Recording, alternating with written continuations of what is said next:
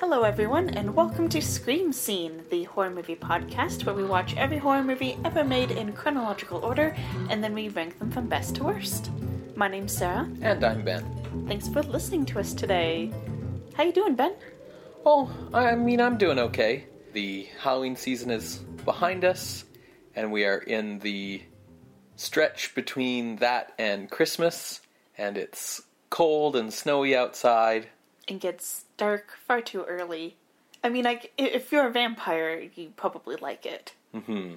But I'm not a vampire. Yeah, it's just been a lot of sitting at home indoors, which can be demoralizing sometimes. Sometimes.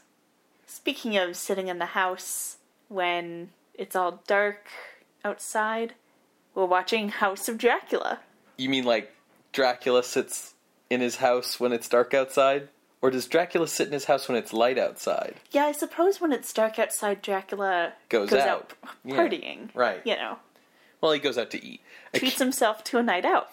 Occasionally he orders in by sending a letter to a real estate company.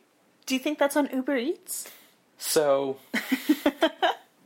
House of Dracula is the final serious entry in the original Universal Monsters franchise.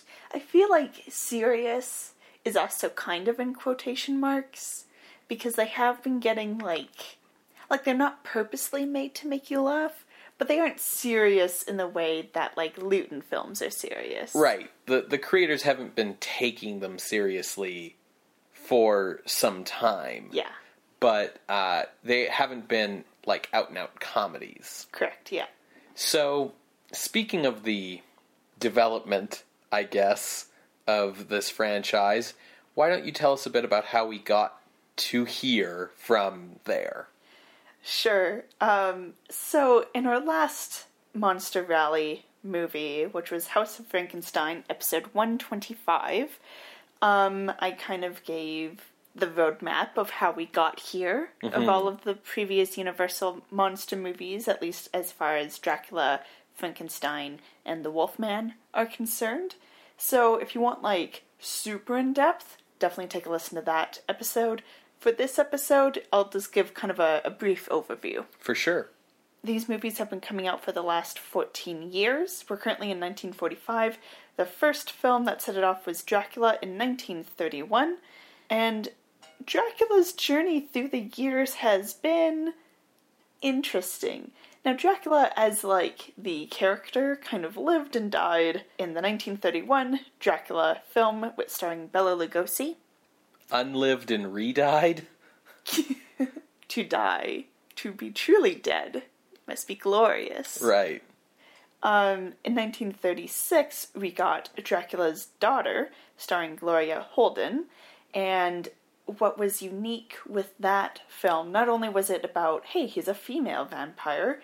Um, we had seen female vampires in the Dracula original film, but Gloria Holden's character was focused on finding a cure for vampirism, curing herself of this, and then in the second half of the movie, she goes through the, no, I'll, I'll be a monster, kidnap the girl, et cetera, et cetera. Mm-hmm. Then in nineteen forty-three, we had Son of Dracula. And I'll just make a quick footnote here that both the daughter and son of Dracula, it's unclear whether it's the genealogical siblings, offspring of Dracula, or the um, vampiric offspring? Yeah, yeah. Are these, like, the kids of Vlad Tepish, or are they, like, the sires of Dracula? Exactly. Um, but in any case, Son of Dracula stars Lon Chaney Junior as Count Alucard.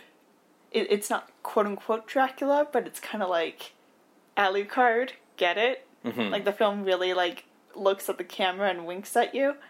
What's interesting with Son of Dracula is the vampire isn't really the main person we're following, the main protagonist. Mm-hmm. We're actually following Louise Albright's character, Kay, who is, like, conning the vampire into becoming immortal herself, because she's like a goth girl.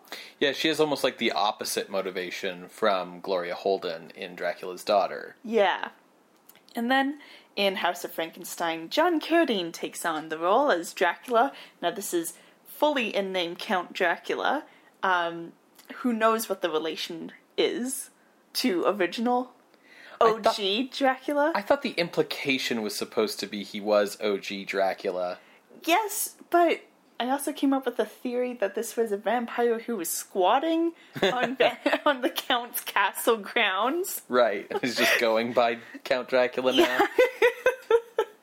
That was the movie that established that if you just remove the stake from a dead vampire, they just come back, which, like, I mean, yes. I think that, like, that's why you have to cut off their head as yes. well. Yes, yeah. yeah. Staking a vampire does not kill them. Mm-hmm. It just holds them in place. Right.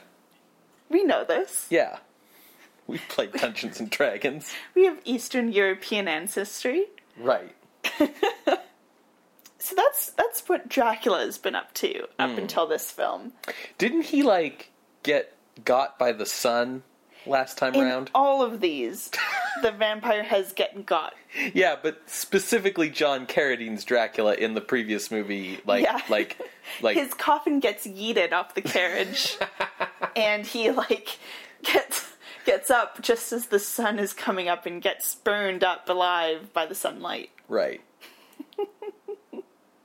The next Universal horror monster creature that I will briefly outline comes from the nineteen thirty-one film Frankenstein, starring Boris Karloff, Colin Clive, Dwight Frye, some really awesome people. So obviously Dracula and Frankenstein are based off of the novels of the same name, but in the case of Frankenstein, the way that they adapted the book was like kind of cutting it in half and adapting the first half in the thirty-one Frankenstein film, and then the second half where it features the doctor creating a mate for the creature in the nineteen thirty-five film Bride of Frankenstein. Now both of these are pretty early. Um... Frankenstein is episode twenty-six and Bride is episode forty-eight. So they do have that problem of balancing horror with too much comedy. In the first Frankenstein, thirty-one Frankenstein, the creature cannot speak. In Bride, he does get the ability to speak, and he ends the film with the amazing line of "We belong dead." And then Karloff returns as the creature in nineteen thirty-nine in the film Son of Frankenstein. Now, the first two films feature Doctor Henry Frankenstein as the mad scientist. Right. Played by Colin Clive. Right. Um, the son, the titular son of Frankenstein, is um, Wolfgang Frankenstein, played by Basil Rathbone. This is where, where we start to get into a lot of the, the uh, what I like to call the baggage of Frankenstein. Because in Son of Frankenstein is when we are introduced to Bela Lugosi's character, Ygor, who um, is an evil guy who was, like, hanged but didn't fully die, so his, like, neck is slightly broken, and there's a lot of black comedy with that. But he does still have a very manipulative criminal nature, and he uses this to bring the, once again, returned from the undead creature, mm-hmm. to manipulate him to start killing off the jurors. This is neither here nor there, but I know since Lionel Atwill appears in House of Dracula, I thought it might be good to note that Lionel Atwill appears for the first time in the Frankenstein franchise in Son of Frankenstein as the inspector. Right. Now, because Lugosi, his character became a bit more of a puppet master for the creature, um, Karloff was pretty unhappy with how the creature was handled in Son of Frankenstein, so in the nineteen forty-two Ghost of Frankenstein film, Karloff chose not to return, and Lon Chaney Junior stepped in to play the creature. As I alluded to a little bit earlier, in each of these Frankenstein films, the creature gets blown up in some sort of manner at yeah. the end of each film. Like, in a windmill that's on fire and it crumbles, or, like, you know, just... the creature gets destroyed, quote-unquote, at the end of every film. So by the time that we get to Ghost of Frankenstein, he's needing some help. Um, Ygor Lugosi is still around, and he goes, ah, creature, let's go to the other Son of Frankenstein, now played by Cedric Hardwicke, and we'll get you all fixed up. Um, the Ghost of Frankenstein that the title refers to is a ghost that appears to Cedric Hardwicke as Henry Frankenstein saying, help my creature. Yeah, continue on my work. Continue my work. Lionel Atwill appears in this film as a different character, this time as a somewhat mad scientist, mm-hmm. who performs a a brain swap between Ygor and the creature. Mm-hmm. Um, now this happens in like the last five minutes, and because of when you're a mad scientist, you kind of cut corners. He didn't realize that Ygor and the creature's blood types didn't match. This causes Ygor as the creature to go blind, uh, hence why he stumbles around with his hands out. Mm-hmm. And once again, he is blown up at the end of that film. um, in nineteen forty-three, we get Frankenstein Meets the Wolfman. Um, this is the first uh, attempt by Universal to bring together these horror characters, and they sort of succeed in the sense that Wolfman is very well done in the film, um, but the Frankenstein half of the film is not done well. And that's because Lugosi is playing the creature, but they had to cut all his lines because audiences laughed at Lugosi speaking mm-hmm. as the creature. Um, so you, you lose the context of all this baggage of like, well, why is the creature Lugosi and talking like Dracula? And why is he stumbling about with his hands outstretched and all of these things? Yeah, and it, it's because Ygor's brain is in the creature, but like that context has been removed from the movie. Exactly, yeah. exactly. Um, now there is another Frankenstein that we meet in Frankenstein Meets the Wolfman, and that is um, Elsa Frankenstein, a granddaughter, I believe. She's the daughter of Cedric Hardwicke's character from yeah. Ghost, which means that she's the granddaughter of Henry Frankenstein. Yeah, and she's played by Ilona Massey. And we have a mad scientist again. Um, he starts normal and then goes mad with power, uh, played by Patrick Knowles. Because you need to have a scientist go mad, and that's why he does something with the creature. Yeah, you need someone who can get the creature back to, like, working order. Because, like, because he gets blown up at the end of every movie, the first act of every subsequent movie is how do we get the creature back, basically. Exactly. At the end of Frankenstein Meets the Wolfman, they are, Wolfman that is, and the creature are fighting to the death when the dam blows up and they get swept away, so sort of blown up. Um, and they are found in the nineteen forty-four film House of Frankenstein. And um, in that film, the creature is played by Glenn Strange. Now the third monster that I will briefly outline here is the Wolfman. Specifically, not just any werewolf, but Larry Talbot as werewolf. Right. The Wolfman is a werewolf, but not all werewolves are the Wolfman. Yes. Yes. uh, so the Wolfman, its first entry is in nineteen forty-one. So ten years after Dracula and Frankenstein premiered, were even a thing, made horror a thing for Universal.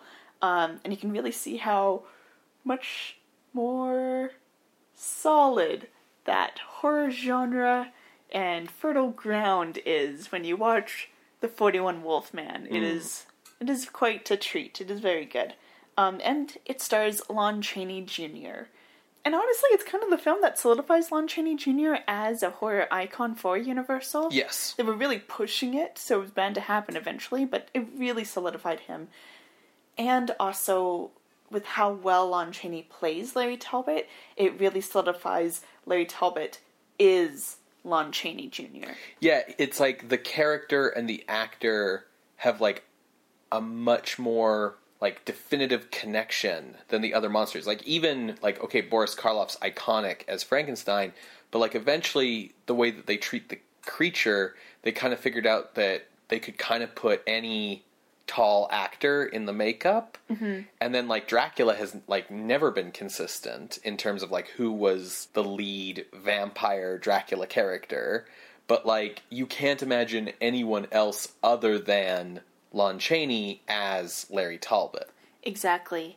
Now, the progression of the Wolfman's story is very interesting. We have three films. The first one, nineteen forty-one, establishes, hey, this was a curse put on Larry Talbot. Isn't it tragic? And he gets killed, is killed by his own dad. Mm-hmm. So it's very, very tragic. Second film, nineteen forty-three, is Frankenstein Meets the Wolfman. Um, now, because of the things I previously mentioned with the Frankenstein half of the film being very chopped up and messy, Frankenstein Meets the Wolfman really feels like a Wolfman sequel rather than a combining of universal horror icons. Mm. And that film establishes that, A, Larry Talbot cannot die. Yeah, the moonlight brings him back to life. He's not just a werewolf, he's like an immortal. Un- yeah, he's an undead werewolf. And it, B, establishes him as traveling across the lands looking for a cure. Mm-hmm. Um, please, you gotta help me. Yeah. Because suicide isn't going to help him. Right, exactly, yes. He he just wants to be cured and or die, whichever one you can help him achieve. Yes, a permanent death. Yes. To, to clarify. In the nineteen forty-four House of Frankenstein, he does achieve this goal. He meets up with the doctor in the film, and I'll give a synopsis in a second, um, but he meets up with the doctor. He's like, yeah, I can cure you. And at the end, he does die. Mm-hmm. And he dies with like a little little smile on his face. So you might be asking me now, Sarah, if he's dead, how come he's back in House of Dracula? And I will just lean back into my chair and look at you, listener, and calmly say, no one's ever truly dead in Universal. No. Nope.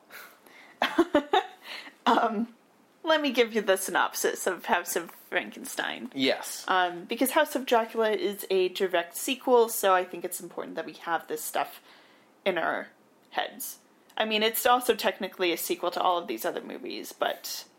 Yeah, it's it's what? It's the...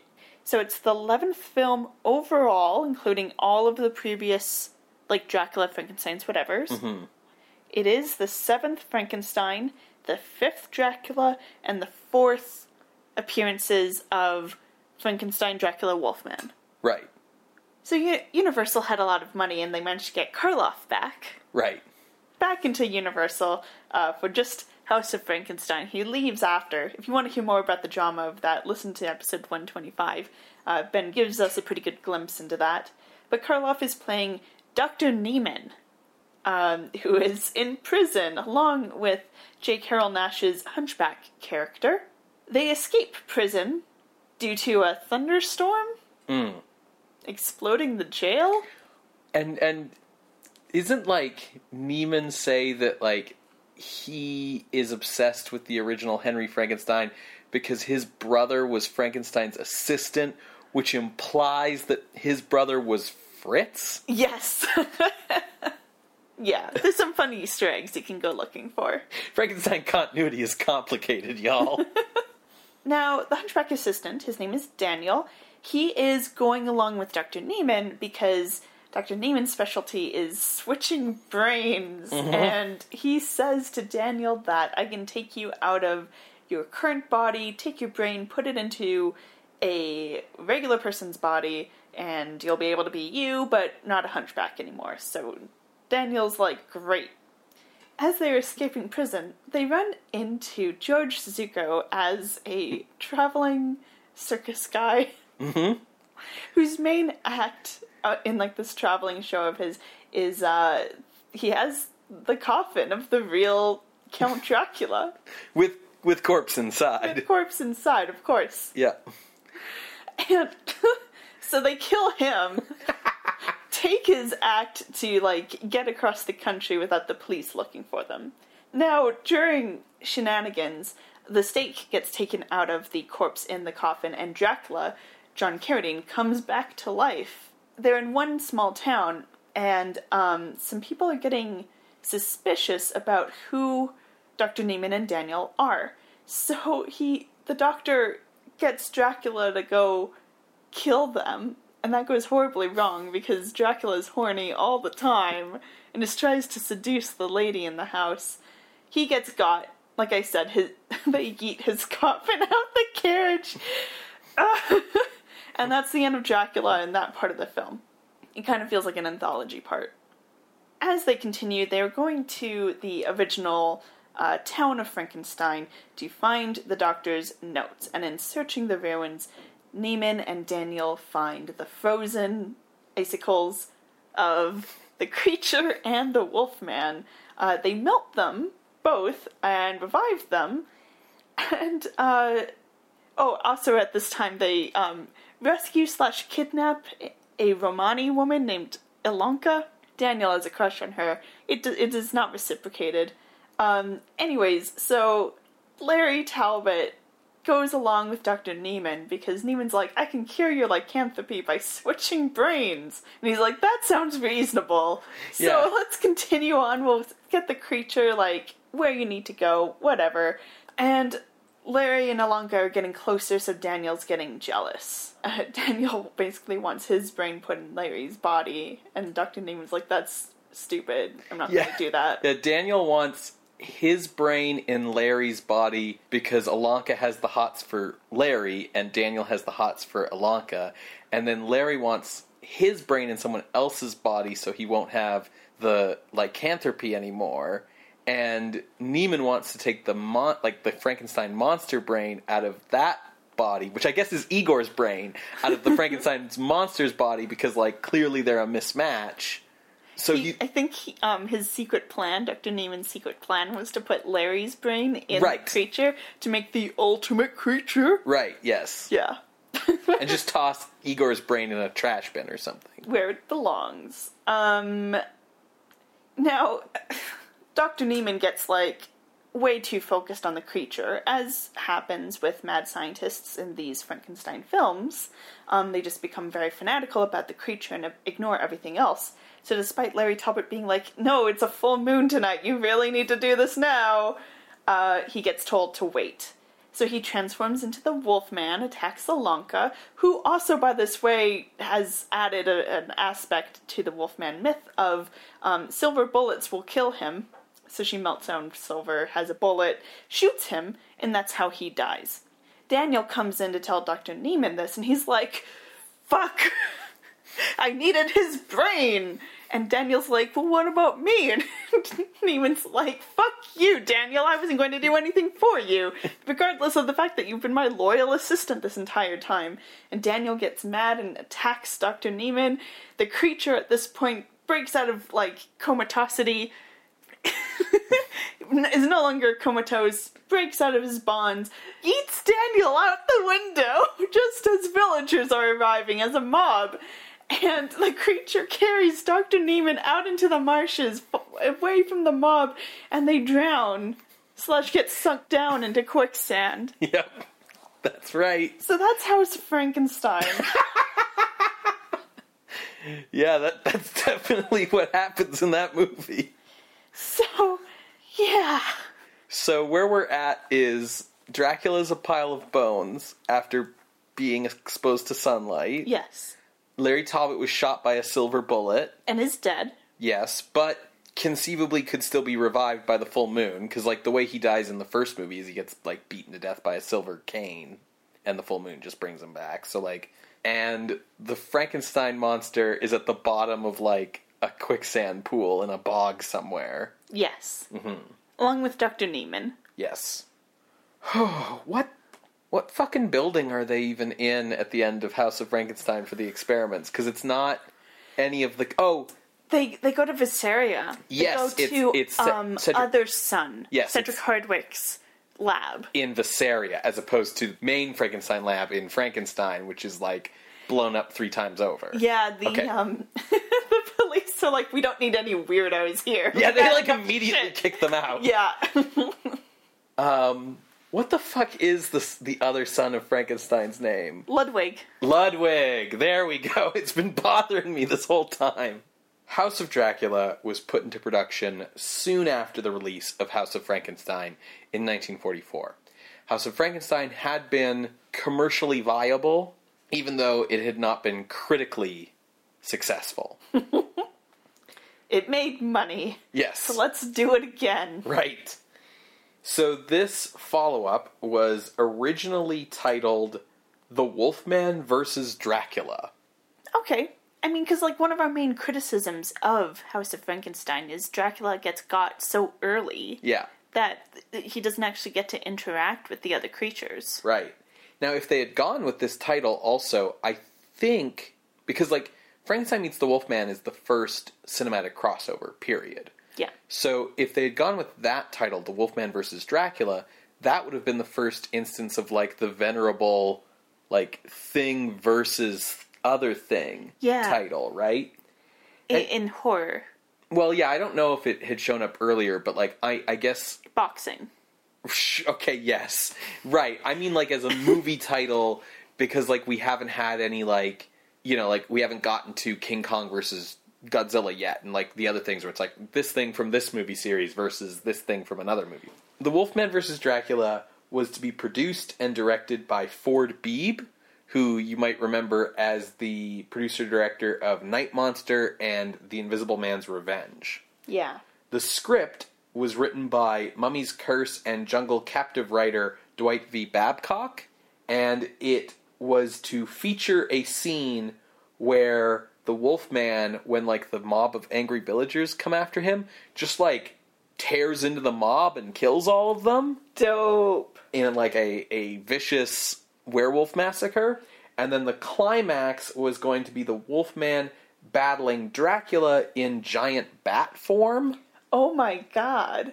This sounds dope. This script was rejected by the Hays Code for being too violent, and the project was retooled from scratch. Oh. Damn you, Hays office! The second screenplay, now titled House of Dracula, was courtesy of veteran writer Edward T. Lowe, who had also written House of Frankenstein the year before.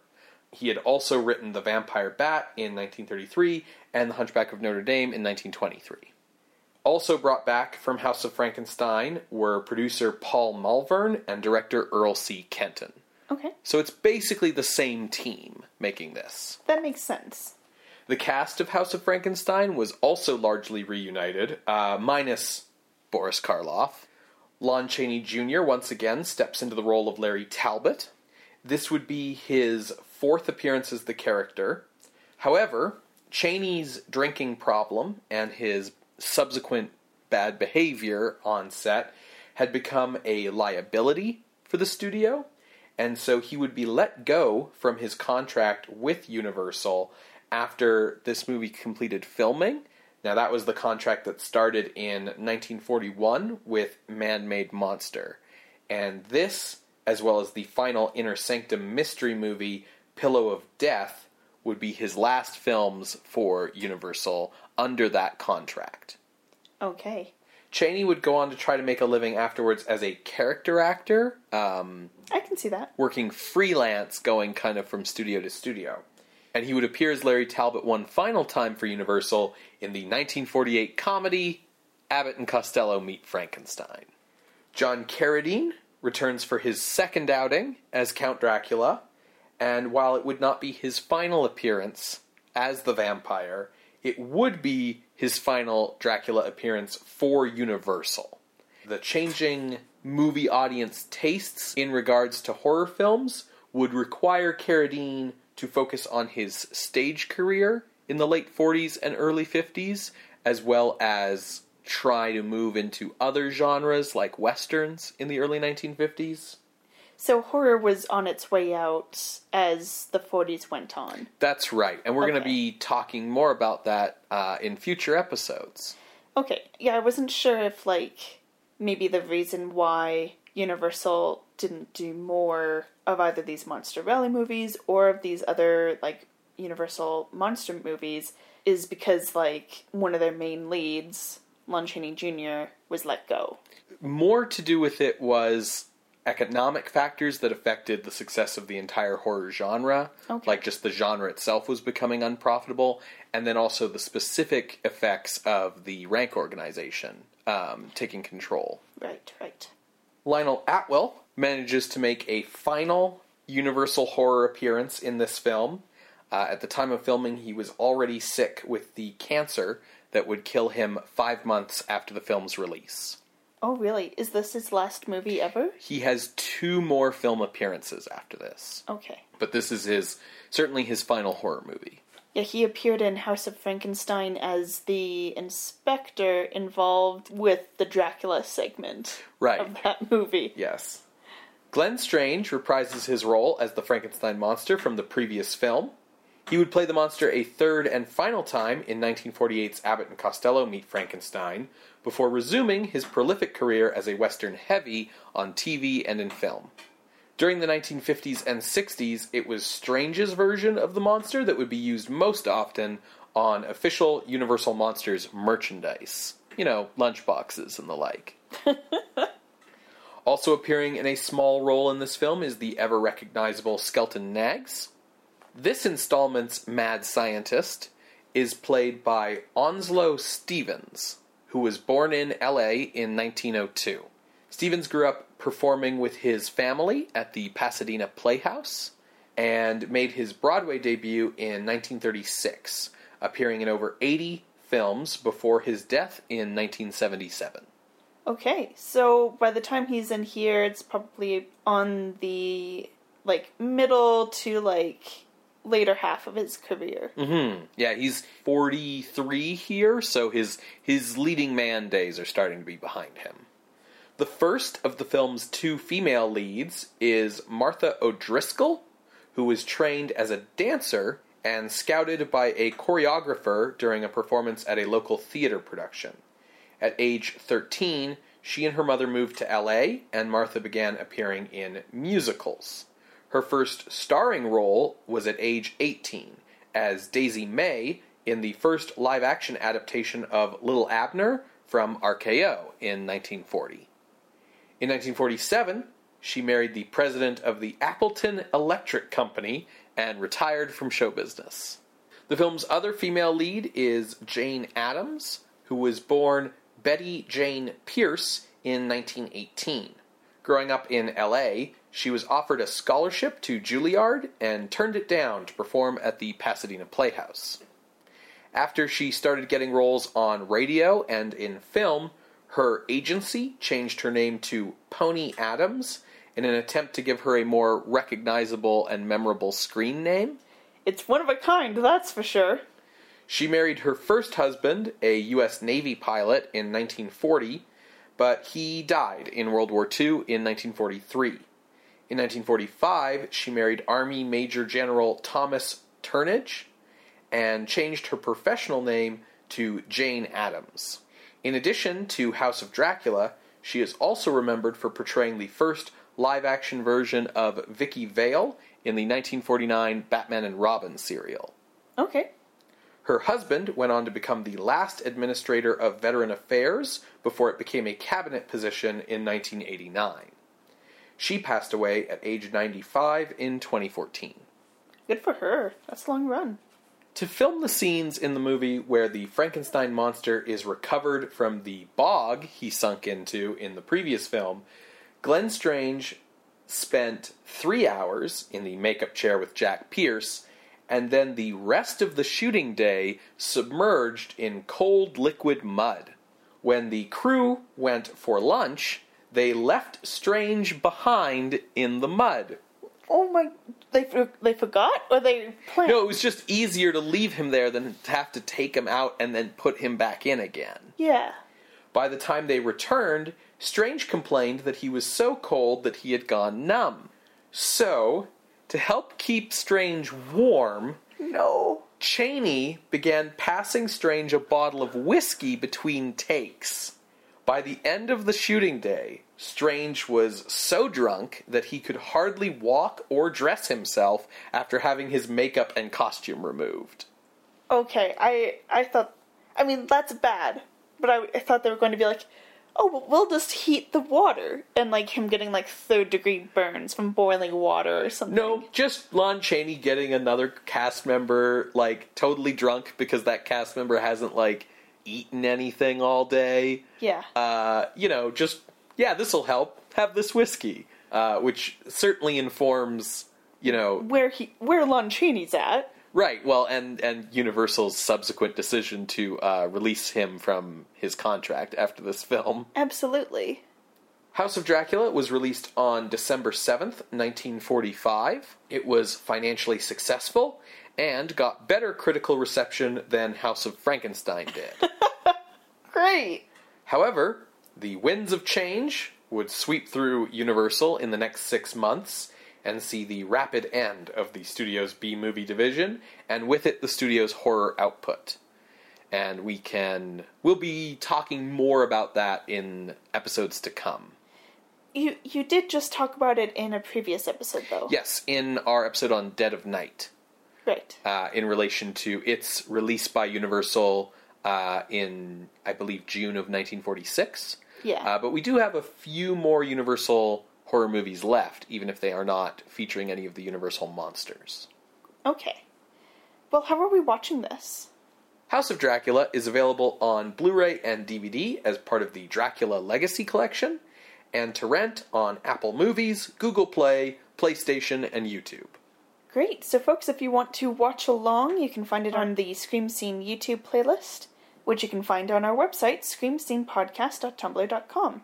You're going to hear a brief musical interlude, and when we come back, we will discuss House of Dracula from nineteen forty-five, directed by Earl C. Kenton. See you on the other side, everybody.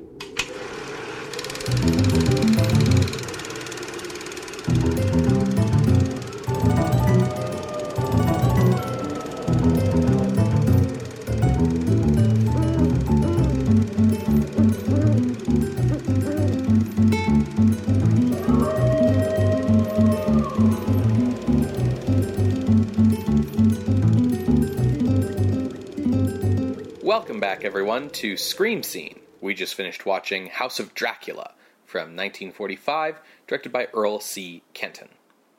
We're done! Yes!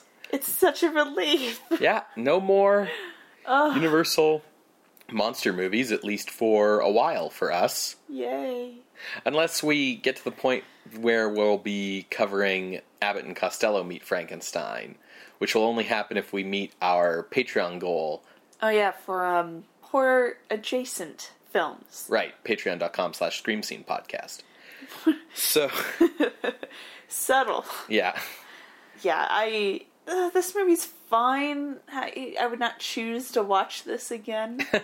I... My impression of this movie is that while it is, in some ways, technically a sequel to House of Frankenstein, what it really is is like a...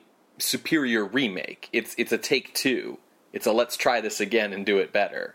Superior? Yeah. we we can we can talk about that. Well, let's let's talk about the movie first. Yeah, tell us what the heck just happened on screen. So, we are once again set in Visaria, and mostly we are set at the cliffside castle home of Doctor Franz Edelman, and it is it's sort of unclear if the idea is supposed to be that Doctor Edelman, like, moved into Ludwig's house after the events of House of Frankenstein, but... I'm not sure. Or if there was a second castle home scientist lab in Visaria, and Doctor Edelman was just Ludwig's, like, competitor across the street. Here's what I think. I think he came in after Ludwig had everything blow up in his face because mm-hmm. he saw an opening in the market. Right. But because the house itself exploded, yes. he had his own thing built. Well, except that it's, it's clearly an ancient castle because it's got all these forgotten passages no one knows about. A- anyways, it's not really important, but it's just one of these... It's still like a castle across the street. It's just most... towns don't have two castles. That's sort of the Listen, definition Germany of what castles are. Germany has whatever the fuck Universal okay. wants it to have. Sure. So, Doctor Edelman is a medical scientist who is renowned for, like, helping people with, like, desperate cases, basically, and conducting all kinds of, like, cutting-edge medical research to, like, cure impossible conditions. So, Count Dracula shows up. he wants Edelman to cure him of vampirism. Does he? Which is the first time that, like, Dracula has expressed an interest in being cured of vampirism. Yes, that's fair. Uh, his, um, among humans name is, like, Baron something or other. But he explicitly okay. does call himself Count Dracula. So, in order to, like, get treatment from Doctor Edelman without arousing suspicion, Dracula is going by the name of Baron Latos. And to make things convenient, he's put his coffin full of dirt in Edelman's basement. But to sort of keep up the pretense, he, like, arrives at the castle's front door in the evening and is like, hello, I'm here for my, like, bi-weekly treatments. The treatment that Edelman devises for Count Dracula, a k a. Baron Latos, is nonsense. The idea is that he he examines Dracula's blood and finds that it has weird parasites in it, which doesn't explain anything about vampirism. But tying vampirism back into uh, diseases and explicitly venereal diseases and diseases of the blood is interesting. Sure, but it, it doesn't make sense. Like, yeah. it, it just doesn't make... Like, why? So, the idea is that they are going to do a blood transfusion in, in easy steps from Edelman to Dracula to basically cleanse Dracula's blood of these parasites, which vampires feed on other people's blood any... Okay. Well, it might be like... I mean, they you know, feed it... on blood. It's not the same as a transfusion. Yeah, I get that, yeah. but like... But, I, I yeah, and, I think yeah. there's also something about, like... Because he starts... The doctor, that is, starts off by explaining, like, oh, it's like... probably something in, like, someone's head or, like, a nutritional de- deficiency where, like, you know, when you're, like, sick and you crave potato chips, but really you just want the salt, so let's just put the salt directly in your veins type of deal. Well, so Edelman initially doesn't believe in the supernatural. His take on vampirism is that it's, like, um, a mental disorder condition. But after, you know, examining Dracula's blood under a microscope, it's like, oh, okay, clearly you have something here.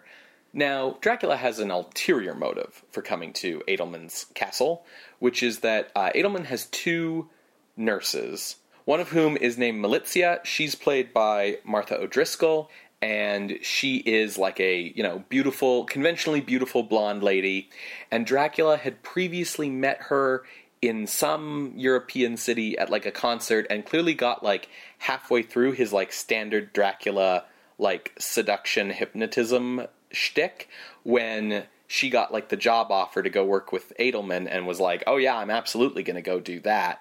Uh, so he is continuing where he left off with her, like, seduction to the dark side.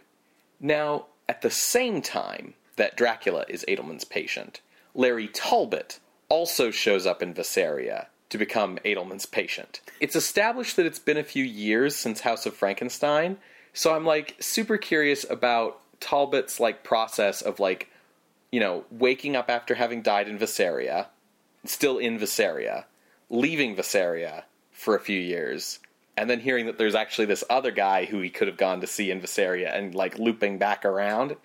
Anyways, so once again, Talbot's looking for the lycanthropy cure, and once again, Edelman's take on this is that it's all in Talbot's head, but that it is also real, because he does see Talbot transform into a werewolf. So his idea is that Talbot has, like...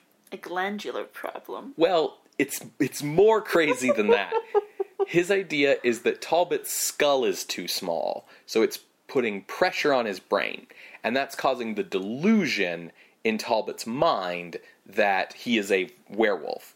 And this delusion is so strong that when he sees the full moon, his glands, like, go into hyperdrive and produce hormones that transform him into the Wolfman. That's the idea. There were moments where I was like, is this what having a chronic illness is like? you go to different doctors and they come up with, like... different explanations of what's wrong with you. And they get more and more, like, complicated and, like... no, really, I'm just a werewolf. It's like, no, really, I just have fibromyalgia. Well, just listen to me. So, and the doctor's like, are you sure it's not your glands? So, the other thing about this that's wild to me is, like, I can understand how Edelman would think this is an explanation, because he's trying to find a scientific explanation that isn't, you know, a curse, right? But we, the audience, know, and Talbot knows... that he became a werewolf after being bit by a werewolf. Like, nothing in that process squeezed his brain tighter anyways. So, Edelman's treatment idea for Talbot... Oh, you know what? Maybe um, at first it was the curse. But then after he had his skull bashed in by his dad... Also, yes, this does not explain why Talbot is immortal. Like, I, I, if I was Talbot and I was hearing that explanation, I would be like, Doc, I've been shot. And died and come back to life. How does Glanz explain that one? Anyways, so Edelman's treatment for Talbot is that Edelman's been growing this, like, culture from the spores of this plant uh, that can be made into, like, a paste or something that can make, like, very hard substances soft and malleable.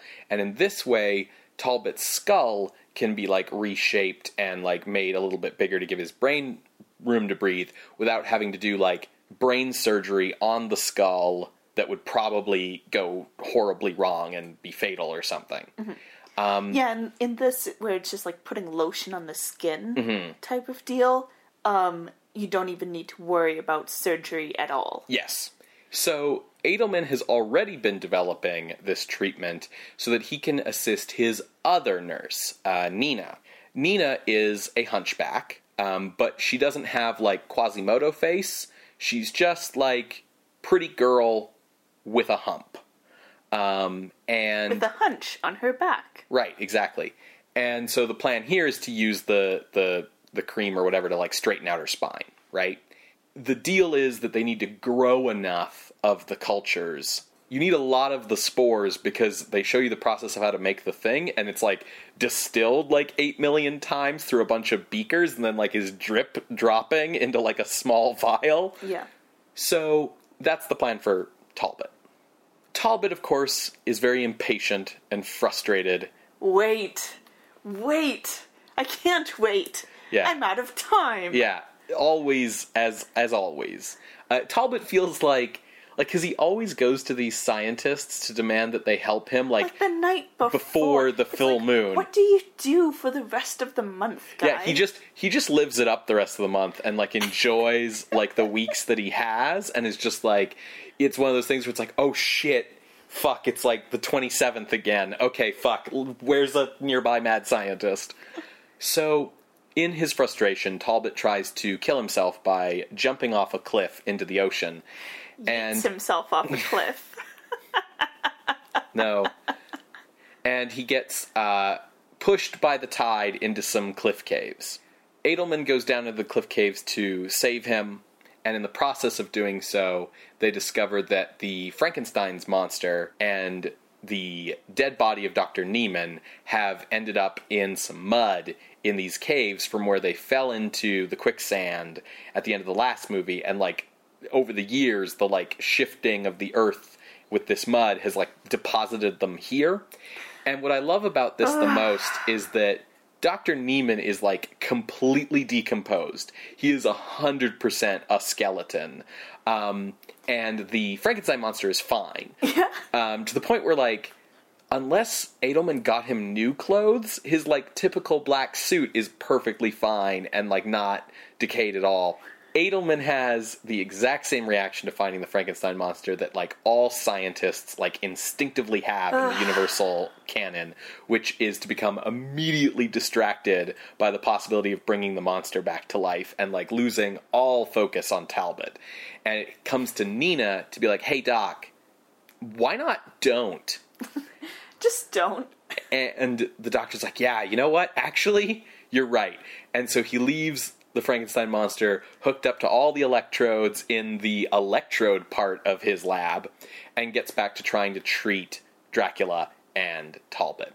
Now, Dracula has been using the treatments as an opportunity to get closer and closer to uh, Milizia, and it finally dawns on Adelman that that's what Dracula's doing. He's not he's, here to be cured. He's feeding on his hot nurse. So Adelman tries to trick Dracula with this plan where he is going to do like the the transfusion thing and presumably just like screw Dracula during the procedure. It's not really clear. I guess they're just going to drain Dracula of all his blood and call it a day or something. I'm not sure what exactly the plan was. I think he was thinking on his feet, right? Yes. Because it was like moments away from Dracula like biting and taking yeah. the nurse, right? So the doctor comes in and he's like, oh, transfusion, come on. During the procedure, uh, Nina's in charge of, like, managing, you know, what direction the blood is flowing and, and all of that while the two men are on the table. And Dracula puts the whammy on her, and she gets knocked out by his hypnosis powers. And then he just gets up off the table and switches the direction of the blood flow to put his blood into Adelman. Which, who has also passed out because it's his blood going into Dracula, and yeah. it was too soon after the last one. Right. So, as we know, if you take in a vampire's blood, you become vampire. So Dracula's like, take that, asshole, and, like, takes off uh, back to his Milizia eating plan. And uh, Nina wakes up the doctor, and she's like, he's gone! And at this point, Dracula's, I'll put my coffin and earth in Adelman's basement for convenience plan. You know, this is where that goes awry. Because when Adelman and Talbot and the whole crew, you know, confront Dracula with crucifixes and whatnot, and he goes to escape, he can only escape to the basement of the house of the people he's attacking. So it's a pretty simple matter for them to just, you know, go down to the basement and move the coffin in the path of the window as the sun's coming up. In a basement? Come on. It's a basement window. You need those for fire code. And that uh, takes out Dracula. He gets turned into skeleton, which, by the way, is what happened to him in the last movie, and this movie features no explanation of how he came back from that. So I can only assume that, therefore, this is also not a permanent solution, even though everyone's insisting it is. Anyways, that's the end of Dracula for this movie. But his legacy lives on because Adelman now has vampire blood in him, which has turned him into a Jekyll and Hyde. Yes. So now he occasionally... I mean, he already had the doctorate, so, right. you know... He was already Jekyll. a mad scientist, yeah, yeah. There we go. He, um, occasionally, when the lust overtakes him, transforms into Doctor Caligari. It's basically what he looks like. Uh, no, he just looks like, um, Doctor Adelman hearing that My Chemical Romance is coming back together. Because he just has, like, major eyeliner under and a really gruff voice because he's been singing along too loud. Yeah, I think mo- they're trying to make him look gaunt, and it kind of just looks like he has not slept in months. But the first time he transforms, he has this, like, weird, bizarre dream sequence that's supposed to, like, let us understand what evil Adelman's, like, motivations and plans are. And this plan appears to be, one, reawaken the Frankenstein monster, two, set the Frankenstein monster on the villagers, Three Which question- you get, like, stock footage from past Frankenstein movies of the creature wreaking havoc on villages.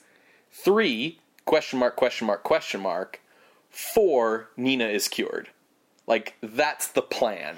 Nina is cured and now is hot and fuckable. Right, yeah, yeah. The implication is that the doctor actually wants Nina uh, deep down in his subconscious.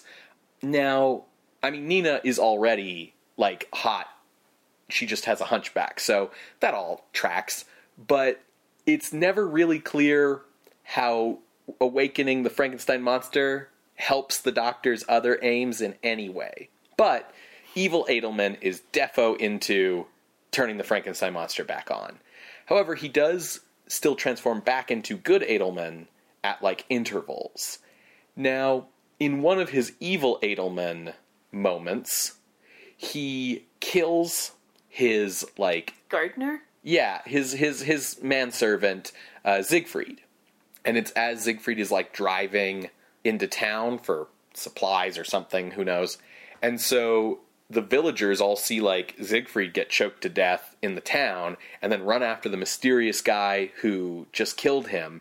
And it's very much the scene from Nosferatu where the villagers run after Nock uh, through the village. But it doesn't take as long as in Nosferatu. Nosferatu goes on for, like, ten minutes-ish. This was, like, a reasonable amount. I feel like our memories, too, of, like, how long things take in these movies is, like, super subjective.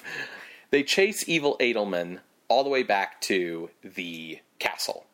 And the villagers slash the police make the very rational assumption that, hey, a murderer from the castle came into town and murdered a dude and then went back to the castle.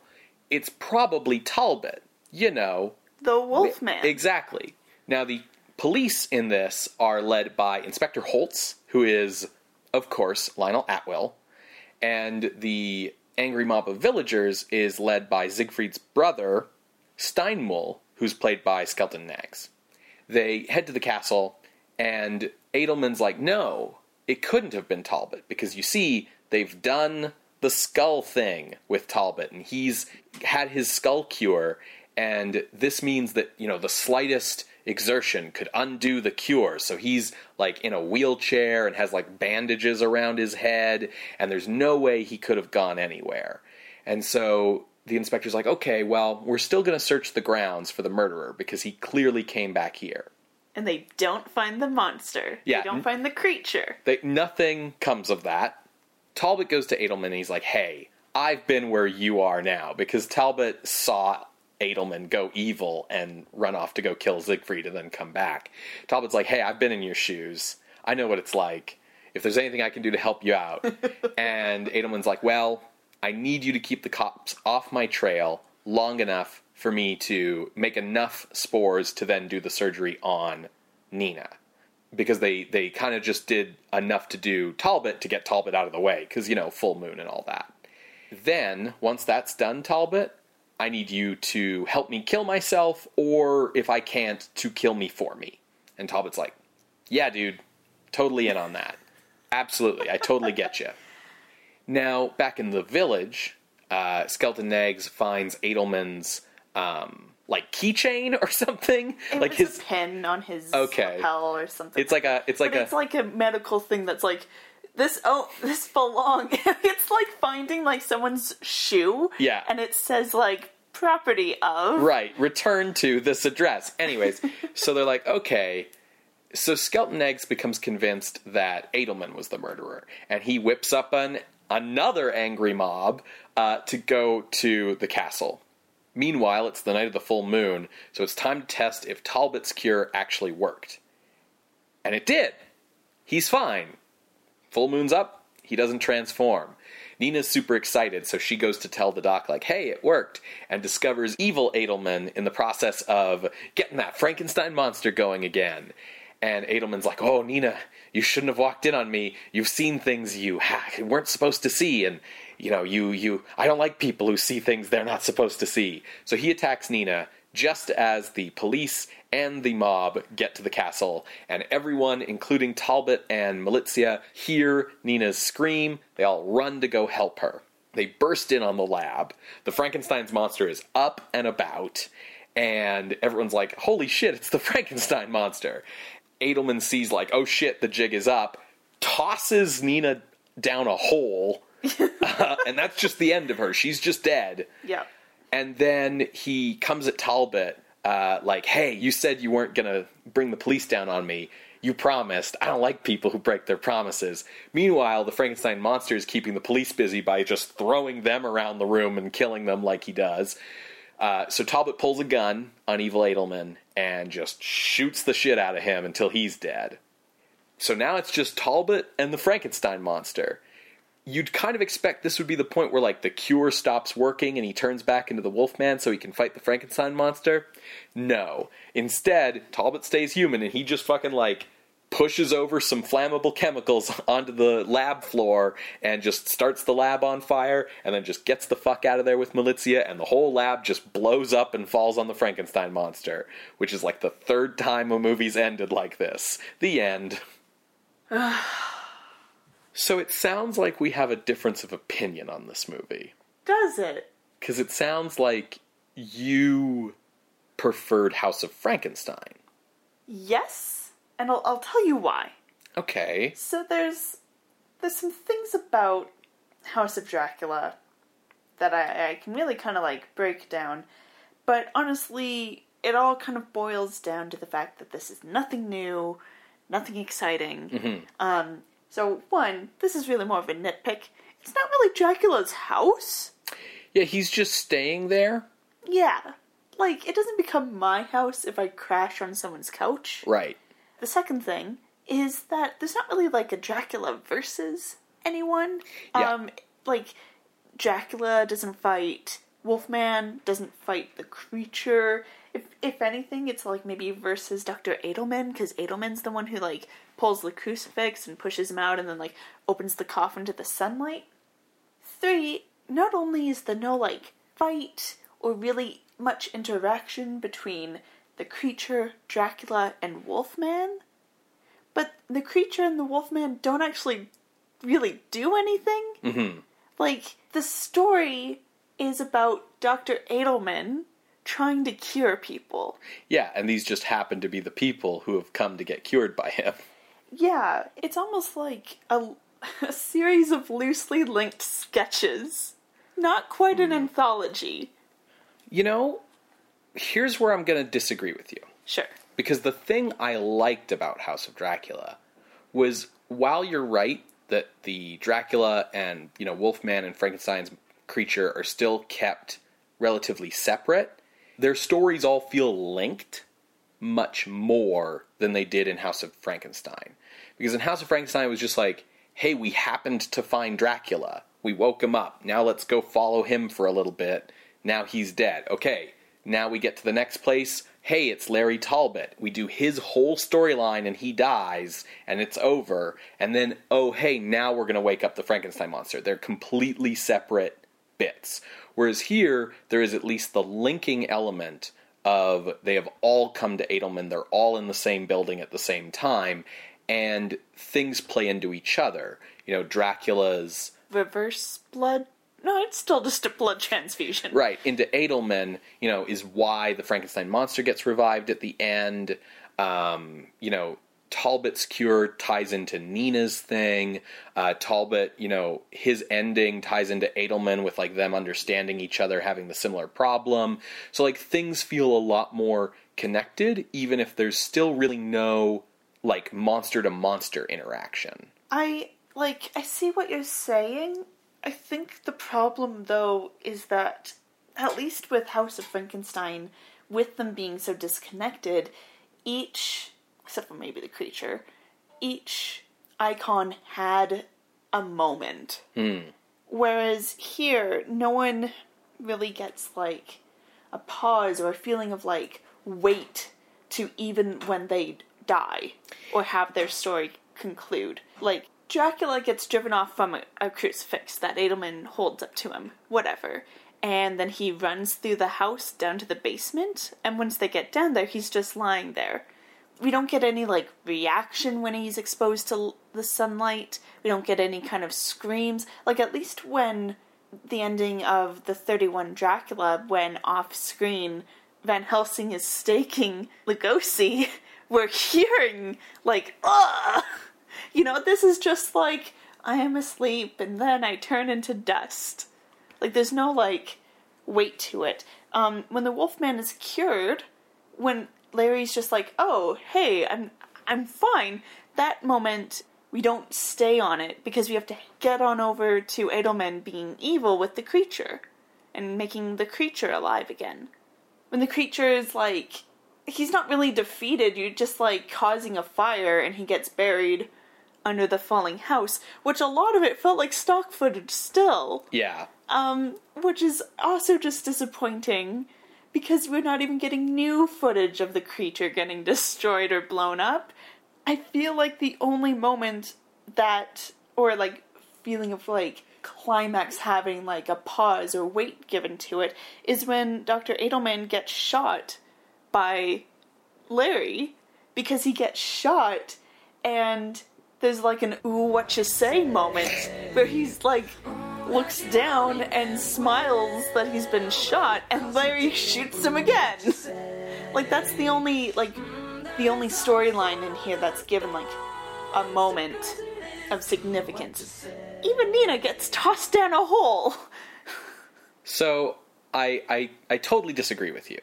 With the exception of the Frankenstein monster, who once again spends this movie just exactly like he did the last one, lying on an operating table until the final, like, two minutes maybe at best of the movie, just in time for the lab to explode. Like, the creature has not had anything really to do since Frankenstein Meets the Wolfman. Even then, the way that it was edited down, mm-hmm. I would say Son of Frankenstein. Well, Son of Frankenstein, he at least did stuff in Son, Ghost, and Meets the Wolfman. But Meets the Wolfman did establish the trend of him spending a lot of the movie unconscious on a table until the last moments. Sure. But then at least he fought the Wolfman at the end. The last two movies, like both of the House of movies, are literally just he wakes up in time to kill a few people and then get destroyed again. But I, I disagree with you about the idea that, like, the other storylines don't have weight. Um, I think that the Dracula storyline is a lot better handled than it was in House of Frankenstein, where it just felt like a total speed run of the story of Dracula. There's a... To clarify, I'm talking about just the ending of, like, the creatures. Oh, you're talking just about the climaxes. Well... See, what I'm responding to is this idea that, like, none of the scenes pause long enough to, for anything to feel significant. And, like, the scene where Dracula is um, seducing Milizia while she's playing, like, piano, for instance, feels way better handled than the similar scene in the last movie where he's just showing off his ring. You like it? It breathes the spirit of the night. They played it the evening we met at the concert. I'd forgotten until I saw you again. Perhaps I wanted you to remember.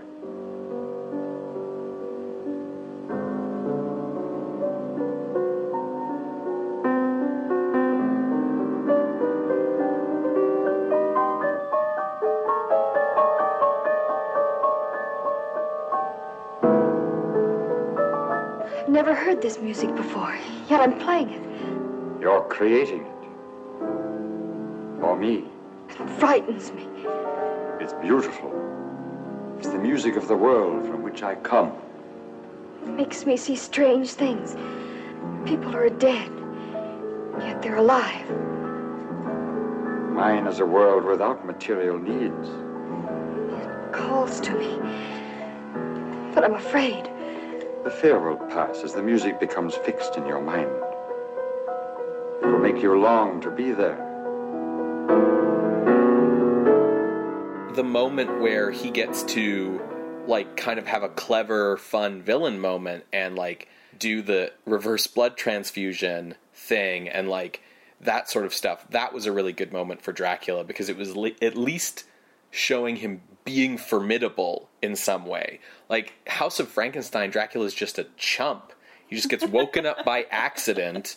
And then, like, has one scene where he talks to three people and then gets killed when Karloff's like, fuck this dead weight.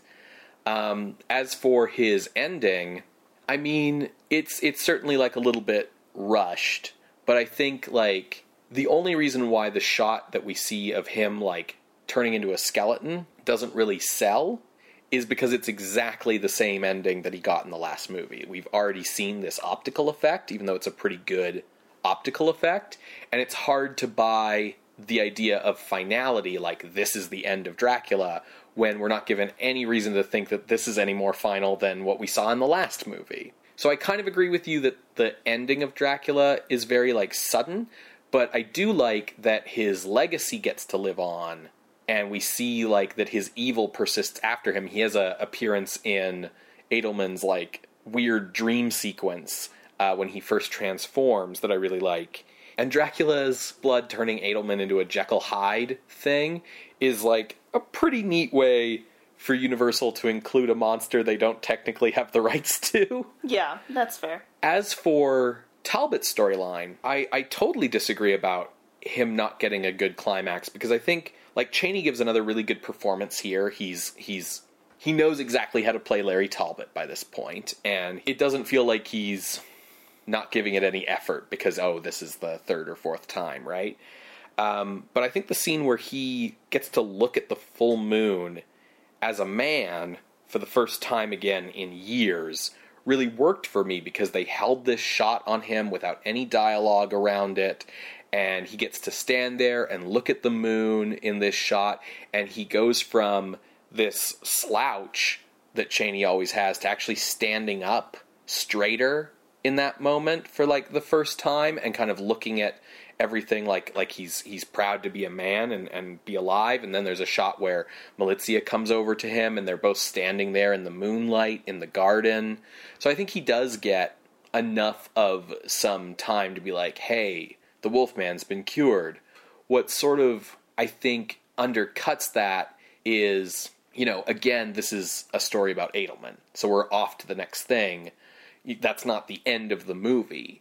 But the thing that I always forget when I watch this movie is that his cure holds to the end of the film. Like, it's always surprising to me when it does, because I always expect it to go wrong, especially because they put so much emphasis on setting up, like, oh, if anything happens, it'll just undo itself. Yeah. Um, and so when you first see that scene, or at least when I first see that scene, because I always forget that he's actually cured, it kind of undercuts that scene as well, because in my head I'm thinking, well, this is going to get taken away from him. Mm-hmm. But it doesn't, actually.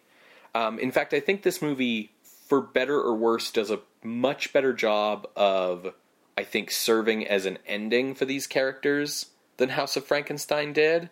Like, if this is where we have to leave them, I think this is a better way to do that than what was done in House of Frankenstein. Now, I totally agree with you that we're not seeing anything new. If anything, the, the mad scientist bit being a Jekyll Hyde thing is a little bit new, and the hunchback being, like, a beautiful girl is is new. But you're right that, like, it's nothing new, really. In fact, the plot is very similar to House of Frankenstein. But ultimately why I like it better is it just feels... It feels like this is more of a story. Even if it is Adelman's story, it's mm-hmm. still more of a story. Whereas House of Frankenstein, even though Doctor Neiman was the linking thing, just is really feels fractured, especially because it's moving in location yeah. so much. I think if we just had House of Dracula, it would be fine. The, the problem is, is when you have both this and House of Frankenstein, and they're both so similar, that they both suffer from repetition with the other, right? I think I also fi- found myself, like, tapping my foot a little bit, ironically. Like, it's a short movie, mm-hmm. but I just kept feeling like, feeling like Larry Talbot, like, wait, all we do is wait. Because it felt like we had to keep, like, postponing something happening, like, oh, we need more spores, mm-hmm. oh, we need to wait till this happens or that happens. Well, and again, that's because these these movies have not had enough plot for a long time to sustain themselves, because it's just, we need to cure Larry and we need to wake up the monster. And I think a big problem these movies have had since, um, you know, Ghost of Frankenstein, even, yeah. has been, we don't know what to do with the monster once he's woken up. All of the monster's appearances from Ghost onwards end with, like, okay, we've got him up and running again, and then immediately the movie ends, because we just don't know what to do with him. Yeah. And so you have to, like, delay everything until the last minute, and with Dracula, you at least have to give him the time to, like, I guess, go through the Dracula motions.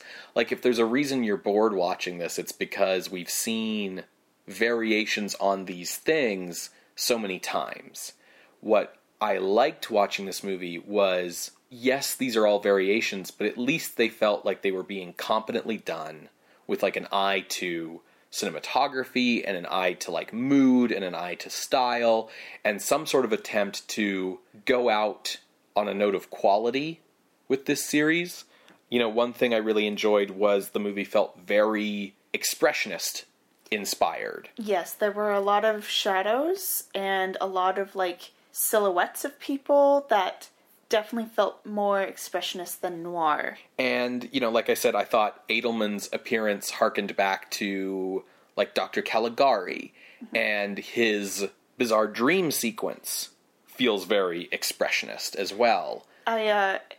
probably because of the Jekyll and Hyde thing, but I kept thinking of Spencer Tracy. Mm, yeah, it's a very similar dream sequence to the Spencer Tracy version of Jekyll and Hyde, that's for sure. No whipping of ladies, though. Right.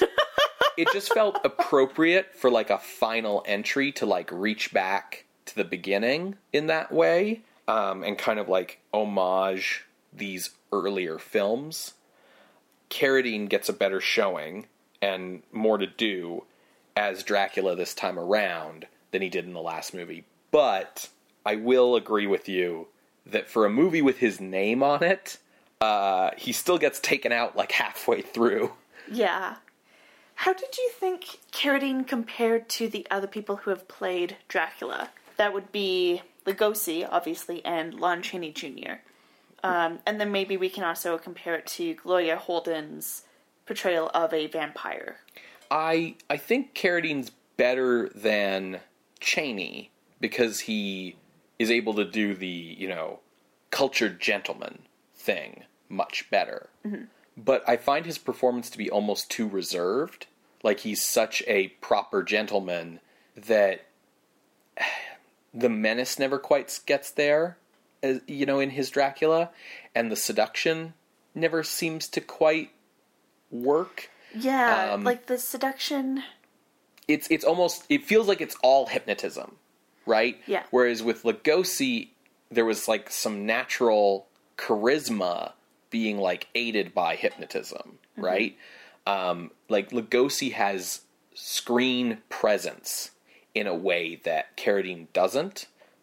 Carradine's so reserved in his performance as Dracula, it kind of makes Dracula feel like a a smaller deal.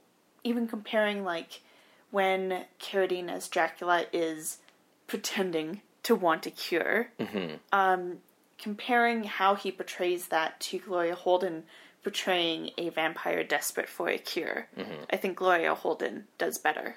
Yeah. Again, I think the issue is just that he's so... It, it feels like he's holding back a lot, right? And, and trying to pre- present Dracula as someone who's very in control, but we aren't getting a sense of, like, what's underneath. Yeah. Right? And that's the thing about playing someone who's in control. It's why, you know, Leonard Nimoy's good at playing a Vulcan and almost nobody else is, because you have to get that sense of who the person underneath the control is, right? So I think I think Carradine, you know, of the Count's Dracula, probably ranks in second place for me among the three. Um, or, like, third place if we're including, like, Orlok as a, oh, sure. you know, ersatz Dracula. The ending is so rushed, yes. and I really dislike that. It's almost comically sudden, and one of the worst things about how rushed it is is, like, the way that Nina dies. It's, yeah. like, it's blink and you miss it, right? Like, he tosses Especially her... when so much of the movie is placed on, like, well, we have to cure her. Yeah, like, she... is like the emotional fulcrum of the movie to such a large extent. And the movie really does something different by going out of its way to make her, like, one hundred percent a good person, right? Like, Daniel, who was sympathetic in House of Frankenstein, was still, like, complicit with, like, Neiman's crimes and, like, murdered people for Neiman and stuff. Whereas Nina is just, like, a perfectly sweet, innocent girl. I just sit here, like, wondering, like, why... does she have to die? Like, that feels so bizarre to me. It feels really, like, randomly spiteful and sudden, and, like, no one reacts to it mm-hmm. because she's just thrown down the hole, and then, like, it's almost to the point where you think, like, someone's going to go down there and rescue her because no one reacts to it as if it's a big deal. And it's not like she did anything, you know, production code-wise that meant she had to die, so it just doesn't make any sense to me. She has to die so we can kill off a girl and have the scream and the terror, but still have a mating couple after. Yeah, I mean, but, like, we didn't kill any girls in, you know, House of Frankenstein. Um, like, we, we don't normally kill girls as, like, just a matter of course. Like, I, I get the idea that, like, The problem is she doesn't fit into the scheme of the mating couple lives, right? Like, if she lived, she'd be this, like, awkward third wheel to Talbot and Milizia. Except that the movie also doesn't, like, end on Talbot and Milizia, like, walking off into the sunset holding hands happy. It ends on the house falling down in flames around the Frankenstein monster, and then the words, "the end," just coming up. Like, this movie continues the proud universal tradition of saying fuck off to denouements, but it's, like, so rushed and sudden in this movie, it would be as if, like, when you were watching Star Wars, like, the instant the Death Star blew up, it just smash cut to written and directed by George Lucas. Like, yeah. Yeah. yeah. I mean, I don't know what it was like behind the scenes, but, like, the way that the ending feels rushed and the way we get so much stock footage of the creature um, and of, like, other moments for the uh, weird dream sequence, it's almost like production started crumbling by the end. Yeah, like, Glenn Strange is hardly in the movie. Yeah. He's in the, like... He's in the mud, and he's then he's in... on the table, and that's it. Well, yeah, like, and they... It's so weird to hear about, like, how... what an awful time he had in the mud when, like, he barely moves. Like, they could have put a fucking, like, dumb mannequin. Yeah, exactly. And then he's on the table and getting the electrocuted stuff, and then there is some real shots of Glenn Strange as the monster walking around the lab and, like, tossing Lionel Atwill to his death and tossing the other policeman, and he's certainly there when, like, uh, Larry, like, pushes the chemicals onto him the first time, and, like, right the first time things start to light on fire, but then, like, everything else of, like, everything exploding and falling on him is all stock footage. It feels like Glenn Strange had, like, two days on set. Like, mud day and lab day. Yeah. The poor Frankenstein monster, you know? Used to be the, the crown jewel of the Universal lineup, and just... just oh, how the mighty fall. Yeah. At least Larry Talbot got a happy ending, if you ignore Abbott and Costello Meet Frankenstein, which, if, if you want a movie where the, all the monsters team up and do stuff together, that's actually the best one? Yeah. It it actually has Lugosi as Dracula? Yeah. I see what you're saying with um with the Wolfman story, and I agree that there were moments with Dracula, such as the scene with the piano, that were very good. I still stand by that, like, this feels very much like going through the motions, things we've already seen, all we do is wait, nothing new, nothing exciting. So if we want to move on to ranking, I have a feeling that we're going to have to uh, adjust both of our ranges, because I mm. suspect I'm lower than you. I just have a spot. I don't have a range. Okay. Well, do, do you want me to go first with my range? Sure. So, of the past Universal monster movies, yeah, um, between Dracula, Frankenstein, and Wolfman, the lowest ranked one is Ghost of Frankenstein at number sixty-four. Right. So I started looking around number sixty-four. Ooh, you really didn't like this. Now above Ghost of Frankenstein are things like The thirty-five Student of Prague, Soul of a Monster, The Hand of the Devil, um, like The Mummy's Tomb is down here, and then Dracula's Daughter is at fifty-eight. Uh, but then at fifty-seven is Murders in the Rue Morgue. Kind of looking within this area, like, I had a hard time, because part of the reason why Murders in the Rue Morgue is down here so low is because it has so much comedy and lightheartedness to balance, to try to balance out stuff. Obviously, House of Dracula is a bit more cohesive than that. Yeah, this area of the list feels like it's where we put all the, like, uneven movies, like, movies that have good stuff and bad stuff. Like, you know, you, I, I, my eye goes to Dracula's Daughter, for instance. Yeah, so it didn't quite feel right to put it here. Mm. So I kind of went up, and I just kind of settled, like, I okay, I acknowledge that this is a large range, um, but I wound up going to House of Frankenstein at number forty. Mm-hmm. And, like I said, I don't think the way that the climax of each of the creatures' moments in House of Dracula are given as much weight as we see in House of Frankenstein. So my ceiling is below House of Frankenstein at forty. So again, I will acknowledge that this range is forty to sixty-four. It is quite large. But that's where I was feeling. So where, what is your spot? Well, as I said, I liked this better than House of Frankenstein, because even if I agree with you that, like, the climaxes for the various characters are rushed, the story on a whole feels a lot more cohesive and of a piece, and flows a lot better, and just, like, makes more sense, whereas House of Frankenstein felt like just a vague excuse to kind of string together some rehashes of old material. Like, yes, I feel like House of Dracula is the same thing, though. Right, but House of Dracula f- disguises it better. Like, House sure. of Dracula makes you think that you're watching a story. Fair. So, I like this better. Right above House of Frankenstein is The Black Room, which is a much better movie because it's got, like, a really good Karloff performance in it. Times two. Right. Times three. So, my spot was number forty, below The Black Room, above House of Frankenstein, which puts it just on the other side of your ceiling. Yeah, which is fine. Like, we can agree to disagree. Like, that's fine. I will acknowledge that House of Dracula is much better structurally yes. put together than the very, like, this segment, then this very long segment, and then this segment, the end, kind of structure of House of Frankenstein. So I'm okay with this spot, actually. Okay. Yeah, it's just that, like, looking immediately below as well, like, Frankenstein Meets the Wolfman has the really, like, choppy problem because of the, like, editing hack job that was done on it, so it doesn't feel cohesive. You know, and then, like, Captive Wild Woman, a couple spots below that, is two different movies stitched together. So that's kind of where I'm at. Like, this feels like a full movie, even if it's a repetitive one. So if we're good with that, then entering the list at number forty is House of Dracula from nineteen forty-five, directed by Earl C. Kenton.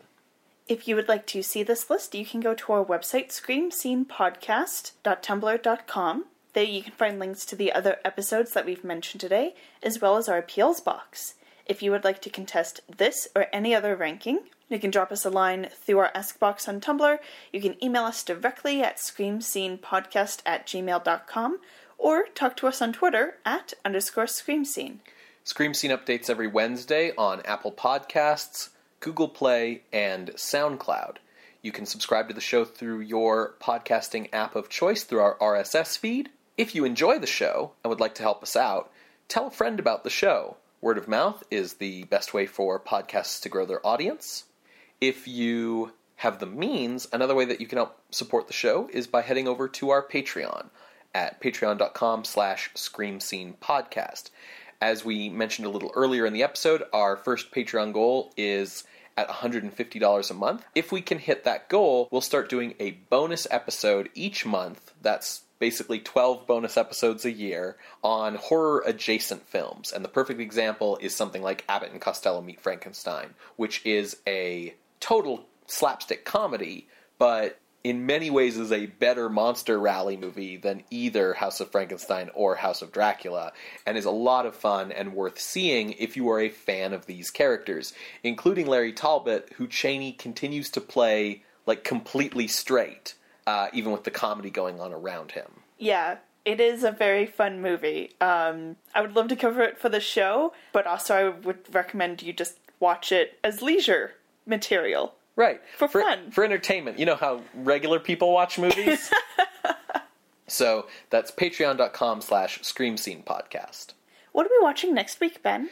Next week, Sarah, we're heading over to R K O, but it's not a Luton movie. Uh, instead, it's a R K O A-picture horror movie, directed by Robert Siodmak. Oh.